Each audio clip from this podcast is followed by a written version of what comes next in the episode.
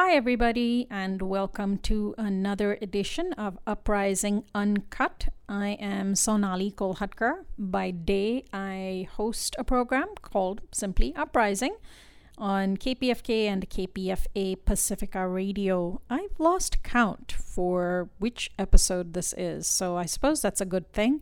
Um, I think I missed one week so far, and um, it's been fun to try to do this on a weekly basis. I'm going to try to see how long I can keep it up. Well, it's uh, been quite an interesting week. Uh, the most um, sort of dom- newsworthy thing to happen domestically was, of course, the first Democratic debate of the 2016 election season. It's amazing to me how far in advance we are talking about the election. Um, maybe I'm forgetting what it was like four years ago and eight years ago. Uh, but you know we're still well over a year away from the actual election, and of course, candidates are vying for the nomination of their party, and we'll see all the the primaries um, next early next year. But uh, the Democrats finally faced off, and unlike the Republicans, which have just this gigantic number of candidates. I think I've lost count, at least a dozen. Uh, the Democrats have five, possibly six. There were one or two people who weren't allowed into the debate. Um, Lawrence Lessig, a, a very um, prominent progressive, apparently didn't poll high enough for CNN and Facebook to be allowed into the debate. I really wish he would have been. He might have very well have been to the left of even Bernie Sanders. Uh, well, anyway, it was an interesting debate. I don't know if uh, any of you got to see it or sit through it. It it was very lengthy. I certainly wasn't able to sit through the entire thing because it happened right during uh, when my kids and uh, my husband and I are having our dinner time. We have family dinner time, so we started playing it, and the kids were, you know, trying to talk over the talking. Uh, and then as I was putting my younger son to bed, the debate continued. It went on for a long time, so I actually sat through about half of it live and then read the transcript the next day. We did some coverage on Uprising. It was really, of course, interesting given that Bernie Sanders, who many people had imagined would never even be allowed into the debates, let alone you know, actually poll so high, it was interesting to see his presence there. And of course, once he decided to run with the Democratic Party, he became, um, you know, he, he sort of gave up his outsider status. Um, and in doing so, he has um, had to calibrate his politics for a much more center liberal audience. Um, at least on most issues. On the one issue that he has now become quite progressive um, it is predictably the issue of mass incarceration. Uh, and, and, setting aside the issue of income inequality, which I'll get to, because that is his issue. So he's pro- very progressive on that. But outside of that, he's not as progressive as many of us like would like him to be on other issues. But because the Black Lives Matter movement from very early on held him accountable, held his feet to the fire, confronted him so aggressively, um, it, it's had results. Their campaign has worked. So it's a real lesson for progressives from now till next November. If it appears as though Bernie may actually be able to beat out Hillary Clinton for the nomination, it's a real lesson. And actually, frankly, whether it's Clinton or Sanders, uh, it's a lesson for progressives on how to hold our elected officials accountable and how to hold their feet to the fire and force them to take on our issues if they want our votes. Anyway, the debate was um, you know, it was interesting. You, you, Hillary Clinton, of course, was very polished. Um, she's very experienced at debates. Clearly, she had done her homework, and, and I'm sure because her campaign is so worried about Sanders, um, it, this was a real break, make or break point for her. Um, according to the mainstream media, she won with flying colors. Sanders was more true to himself, and you know, he was definitely um, irate at times. He was just, you know, fairly authentic. Um, uh, you know, with, his uh, wonderful East Coast accent. Oh, it's interesting is that he seemed to play quite well to audiences. There was a, a huge outpouring of support. His name was mentioned far more often on social media during the debate than any other candidate by far. He apparently raised some ridiculous amount of money um, during the debate as well, and just increased dramatically his his number of supporters. So, if you judge by popularity, if you judge by public reaction, re- response, Sanders was definitely the winner, which you know is is great if your only issue is income inequality. Now he he was he was good on income inequality he is good. That's been his issue for a long time. On so many other issues, though, I really feel like he has a long ways to go. And this is taking the approach in politics that you don't back a candidate, you make your candidate back you. If you take the approach of backing a candidate, then you compromise your own ideals and you say, it's okay that Bernie Sanders is clearly not very good on gun control or clearly not very good on foreign policy. I'm going to I'm going to have his back. But if you feel that Bernie Sanders needs to do way better on gun control than he did, way better on the issue of foreign policy and war than he than he did, then then we have a lot of work to do in holding him accountable. Now I want to take on the issue of Afghanistan, which is an issue that's dear to my heart, but also is an issue in the news this week because President Obama announced formally that he was not going to, he was going to stop the the planned withdrawal of U.S. troops from Afghanistan. So, you know, we had been expecting this. He had kind of hinted towards it. He had slowed the drawdown and now he stopped it altogether. And so it's, it's it is big news this week um, and and I'll get to the article in the Intercept this week about Afghanistan too but but in the debate during the debate Bernie Sanders um, was so proud of the fact that he supported the war in Afghanistan. I mean he talked about uh, something like holding um, bin Laden accountable in in um, Afghanistan and making you know trying in fact let me just pull up his actual um, quote right here. He had a couple of quotes um, where he mentioned Afghanistan. One was, I voted to make sure Osama bin Laden was held accountable in Afghanistan. You know, wow, okay. Um, and then the next quote, where he made it really clear that he could be just as hawkish as Hillary Clinton or any other Democrat or Republican, he said, I am not a pacifist. Um, I supported the war in Afghanistan. I supported President Clinton's effort to deal with ethnic cleansing in Kosovo. I supported I support airstrikes in Syria and what the president is trying to do. And right there, Sanders just lost me. You know, clearly he has not paid very close attention to foreign policy. Clearly he has not been held accountable by his constituency on the issue of foreign policy, his supposedly progressive Vermont constituency. And and I think that really means that we have a lot of work to do. Um, you know, we, our war in Afghanistan, you know, 14 years of war, and we have killed more than 100,000 people and left the country far more devastated and destroyed than when we first walked in when the Taliban was in charge. I mean, we we screwed up Afghanistan more than the Taliban did. And you can hear, I'm sure if you've heard my other earlier podcast episodes, you, you, you can, you know how I feel about Afghanistan. You can read up my writing about it. Anyway, I was very disappointed with Sanders on, on that, on that issue. And that's a big, big issue.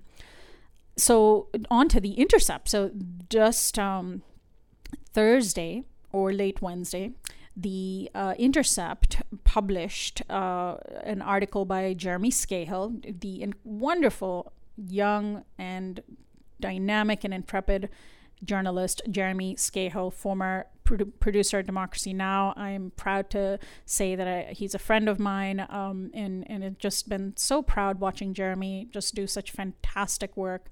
Um, so he uh, wrote a very explosive article in The Intercept. Do check it out. It's called The Assassination Complex. And essentially, The Intercept obtained a trove of secret documents. And this is so exciting. you know, that Glenn Greenwald, Laura Poitras, and Jeremy Scahill um, started this organization in the wake of, of Edward Snowden's revelations about the NSA and, and his the, the trove of documents that he managed to obtain from the NSA and, and spirit away and, and give over to journalists. And so now The Intercept has this great reputation for being responsible with the documents that whistleblowers hand them.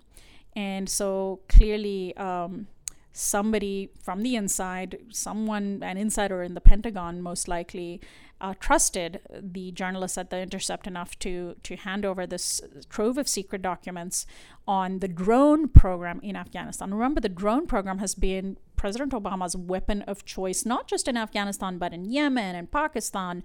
Um, in, in the northwest frontier province, which is the border area between Pakistan and Afghanistan, and, and you know, a number of other countries, Somalia, and it's been uh, you know the, the the the the congressional authority is vague on purpose. There is no official acknowledgement that we even fight these drone wars.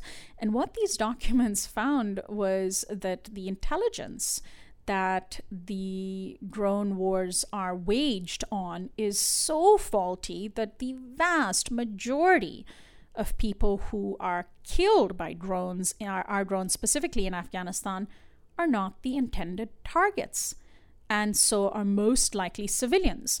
Now, if we look at the US's reaction in bombing the hospital in Kunduz last week, a week and a half ago, that was run by Doctors Without Borders, their initial reaction was to say, no, you know, it was just some collateral damage. That was a hospital run by the Taliban.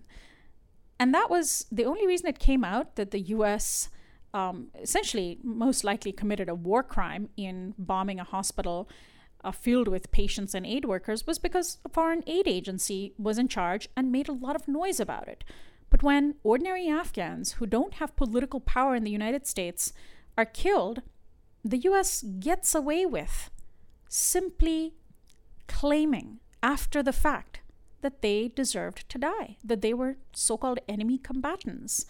Anyway, this uh, explosive article by Jeremy Scahill, do read it in The Intercept. The assassination complex just utterly undermines the basis, any both moral, legal, political basis for the drone war. And that didn't come up. The drone war, the drone wars, I should say, didn't come up once during the Democratic debate. That should have been a huge talking point. I mean, certainly kudos to Anderson Cooper for bringing up many issues. He did bring up many issues, but he didn't go deep enough, and he wouldn't. The mainstream media almost never does. Um, the mainstream media couldn't even get right that uh, in, uh, in the debate, CNN couldn't even get right who actually won the debate, as I said earlier. And so there are always going to be taboo issues that are not discussed. Uh, to the credit of Black Lives Matter, a question about BLM actually made it in, which was fantastic. And again, we need to take a page out of BLM's book. We, meaning those of us who find that the issues that are near and dear to our hearts have to be raised. So I, I really wish that that issue, uh, the issue of the drone war, had come up. That was that was the big um, political issue this week. The other thing uh, that I actually wrote about for my article in Truthdig that just came out, I do a weekly column on truthdig.com. Um, do check it out. Uh, which was actually good news. I was so excited to be able to write an article with some good news. I'm sure there are some naysayers who will read it and think, oh she's been way too optimistic. But but i i don't i think you know when we when things happen that are in line with our values when policies change when actions take place that people that, that social justice activists work for and, and, and that actually materialize it's really important for us to acknowledge them because at the very least it gives us the confidence to continue doing our work. And it allows us to you know, examine the very concrete results of the work that we do. And that just, um, I think that's really important. So what, I, what I'm, um, what I'm getting to, not fast enough, sorry, is that the state of California, my home state of California, in the last just couple of weeks, passed a very large number of very progressive bills into law. And they were coming so thick and fast that I couldn't even keep track. Every time I heard about or read about some new law in California that sounded amazing, I would write it down. I have this little list on my phone that I keep track of, you know, great story ideas whenever I'm sort of perusing Facebook or reading the news or listening to the radio or having a conversation with somebody and something comes up or I get a press release or I get an email. I write it down, I scribble it down, oh, uh, you know, follow up on this. And all of a sudden, I was writing down about all of these brand new, just passed, very progressive sounding laws in California. And so I, I, I had to write about it. I, I um, I, I, I, wrote a list article, uh, a listicle, which uh, you know is is kind of the shortcut um, for for writers in these days of social media. But I, I just thought that would be the clearest way to summarize and to present this um, menu of successes that the progressive movement in Southern Cal- in California, not to Southern California, but all over California, has enjoyed. So um, do check out the articles, and I'll just I'll throw out a few of them just so you get a sense. Um, the state of California passed an Equal Pay Act basically that requires that um, that men and women be paid the same amount for not just the same work, but the same kind of work and work that is valued the same. And there's a difference uh, on the federal level. You know, uh, um, an office manager, say, in a company who's a woman, must um, prove that another office manager who is in the exact same position as her possibly exact type of seniority is getting paid and is male and is getting paid more, then she has a case to take her boss to court and, and sue under the Equal Pay Act. But now in California, an office manager who's female can point to any other male coworker who has even a different job title, but whose work is valued approximately equal to hers and who might be getting paid more and sue. Uh, the other aspect of this law, which is so amazing, is that it protects employees from retaliation for discussing salary, for actually attempting to find out how much the other is getting paid so that they can um, take action if needed. Um, and and that's that's amazing. So that's just one one law. Another law is antibiotic use on animal farms. Um, so much more progressive than the federal government. Uh, California just banned the routine use of antibiotics on cattle farms. And this is huge because the the the agricultural industry in this country has been using antibiotics to promote growth just as a routine um, matter of course in animals even when they're not sick um, just rampantly just you know without any thought to its long-term impacts and of course doctors and medical researchers have uh, worried that this overuse of antibiotics which do get passed down to us is causing um, resistance uh, among bacteria and giving rise to so-called superbugs. And we're seeing these superbugs in, in hospitals and, and other places. And so there's been growing concern about this routine use of routine administering of antibiotics to animals um, that are raised for human consumption. And the federal government just th- thought you know well we should just kind of advise or issue guidelines. The government loves to issue guidelines as if that has ever made any difference. so the federal government issued guidelines on veterinarians uh, prescribing antibiotics to um, animals in, in the agricultural industry. But California simply banned the routine use of antibiotics. That's it. The simple, direct way is always the best way. So now I believe it, it goes into effect in January. Um, I'd have to check that. Don't don't quote me on that. Um, but very soon, in the state of California, which is a very important uh, center of agriculture in the country, any meat that's raised for human consumption, any animals raised for, for meat consumption, cannot be routinely given antibiotics and can only be prescribed antibiotics by a veterinarian if they are sick, you know, like the rest of us, like humans.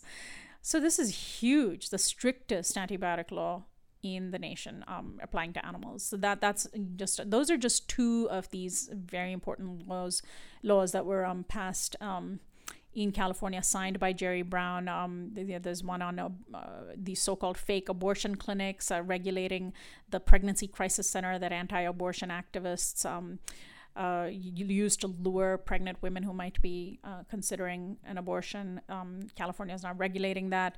There is a clean energy bill that sets very ambitious standards um, to have half of all of California's electricity be produced by so called renewable energy in only 15 years by the year 2030. The question, of course, becomes what the definition, what meets the definition of renewable energy or clean energy. Um, and so there, there's definitely the devil is definitely in the details on that specific uh, bill but it's still you know on the surface of it very very progressive very ambitious um, bill. And so uh, uh immigration undocumented immigrants um, uh, children of undocumented immigrants undocumented children i should say are now eligible for medical insurance coverage subsidized by the taxpayer. 170000 undocumented kids in california are going to get health insurance which is amazing.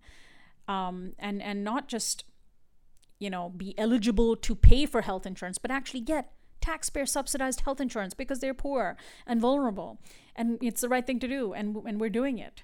Um, so many, many bills. I counted um, 10 issues. There's actually even more 10, 10 bills covering um, crucial issues there's there's even more. So do check out the article on truthdig.com if you have been noticing and hearing about uh, bills here and there, laws here and there, and are wondering what's happening in California. There, there was a minor legislative revolution that took place in the first two weeks of October. Um, and so do check that out on truthdig.com. The other thing that I wanted to talk about uh, during this podcast was this amazing video that I just saw. I covered it on Uprising. It's going to air on Friday on KPFA in uh, Berkeley. Is a video that was created by a Palestinian uh, filmmaker and activist named Noura Erakat. It's um, it's it's just an amazing, amazing video about Black Palestinian solidarity. Um, you know that sounds, you know, for for people who haven't been thinking about this issue, sounds a little strange, but it's perfectly, perfectly beautiful and reasonable and and makes so much sense. So Noura Erakat and a, a, team of, of people, filmmakers and activists and, and videographers, brought together 60 um, African Americans and Palestinian uh, well known folks and not so well known folks, uh, you know, among them Angela Davis and Alice Walker and Omar Barghouti and Lauryn Hill and just amazing people to draw connections between their struggles between the struggles of these two communities. And it's so powerful the the narration of the video is essentially a poem. It's a very simple poem. You can watch the video. It's at blackpalestiniansolidarity.com and uh, and they've shared the script and uh, the sort of the through line, the, the theme that is throughout this video is when I see them, I see us. And I think that's such a powerful sentiment. It's just also a powerful human sentiment that when we look at people who may superficially look different from us, that we really do need to be seeing ourselves. I mean, that's the essence of empathy, right? But but specifically when somebody from an, an oppressed community, from a community that's been resisting oppression for for just generations, and um, sees somebody else from a wholly different background, geographic, cultural, language background, um, and sees something very powerfully similar, that connection can be empowering for the two communities, it can also be dangerous for the establishment and the status quo. And so, this uh, wonderful video, which you know I was bawling at the end of it, and it's you know it's one of those videos that the music is very evocative, the the language is really powerful. And um, and if you aren't feeling teary by the end of it, uh, you are, you know, a, a block of granite, to quote who was it, Jim Webb. from the Democratic debate. Um, was it Jim Webb or was it Lincoln Chafee? I can't. I, I, mix up those two old white guys. No offense intended to old white guys, but um, but uh, but this video is so powerful. Um, when I see them, I see us is is the first line, and this uh, video draws connections between how you know Palestinians face security checkpoints, face suspicion constantly, face a kind of denial and disbelief from the community that has power over them that they are even suffering. Um, and this and, and bringing that home to the United States, seeing the same thing happen here with African American communities that are you know who are treated with suspicion, um, whose communities are over policed, who are criminalized so disproportionately, who face so much danger when they're in front of policemen, police officers, um, to see those commonalities being drawn out was was just very powerful. And I, I just think that's exactly the kind of thing that we should be doing. You know, there's there's there's too much of a separation I find among progressive groups here in the United States between people who focus on domestic issues and then uh, many others who focus on on simply foreign policy. And and I, you know, I have so many friends most of whom fall on one side or another of this invisible border. And really that border is the border of the united states right? If and there's so much shit that happens in the united states. There's so much um, devastation of communities. There's so much injustice that i don't blame those people who are focused on injustices in the united states alone um, for doing so. However we as a people as taxpayers as citizens of the empire are responsible for plenty of bloodshed outside our borders, too. And the world is becoming a smaller place. And if we don't feel the pain that Afghans or Syrians or Hondurans or Haitians feel, then I think we we we lose or forfeit really is the better word a little piece of our own humanity. I think we don't it doesn't need to be an either or. And and by the same token there's so many um, political activists here in the united states that focus solely on foreign policy issues that you know are so much more interested in what happens uh, in palestine and ignore what happens in their own communities or, or near their own communities. And uh, and i think that both of those approaches are short-sighted and and are you know don't do justice to our movements. When we draw the connections when we draw the connections between act- activists back home uh, or here at home and, and activists when I, I say back home because i'm a, an immigrant a foreigner to me back home is is very far from here. And maybe that's why i find it a very easy thing to do to draw connections between disparate communities because i am an immigrant. I don't know. Maybe maybe maybe it shouldn't be so hard or maybe i'm just talking out of my ass i don't know but um but but i think it's very powerful and it's also very threatening to to the establishment when we do draw the connections between oppressed communities here in, in the United States and and those communities that our government oppresses and that uh, and that other governments oppress as well. I mean, we shouldn't just restrict ourselves to to to the suffering wrought by our government directly. For example, you know, if you look at the Rohingya communities in Myanmar, um, uh, the U.S. government isn't directly responsible for their suffering, for their dispossession, um, and and yet they deserve empathy, action, justice. So I think it's very powerful. Solidarity is very powerful. Um, it it it um, creates bridges that undermine power. It creates direct people to people connections that say to governments, we don't need you to define our relationships. And, um, and that can undermine structures of power, it can undermine sources of violence, it can undermine the, uh, the very the very weapons that are pointed at us, whether those weapons are in the form of actual guns or propaganda, uh, brainwashing. So I, I, just I think it's really really powerful. And so please do check out uh, BlackPalestinianSolidarity.com. Um, I, I thought it was so powerful to see those connections being made by activists who are so geographically far from one another and even culturally um, different with the different customs and histories and language of such different histories, and yet strong similarities in how they face oppression and how they resist oppression. Uh, I had this wonderful interview. I was just so pleased with it um, with a young activist um, named Kristian Davis Bailey uh, Christian with a K. Do Google him. He sounds like an extraordinary human being um, who who talked to me. He, he was one of the co-writers of the script. Essentially, he is a co-poet, I should say, because the script is such so poetic and it's such a beautiful poem. And so we had him on uh, Uprising on Friday, and um, it'll be on our website, uprisingwithsonali.com. Uh, very soon. Uh, and so the conversation that I had with Kristian was describing this this um, this solidarity campaign between these two communities and it was very powerful to hear how he put it what he had to say. So if you get a chance to do um, take a listen to that.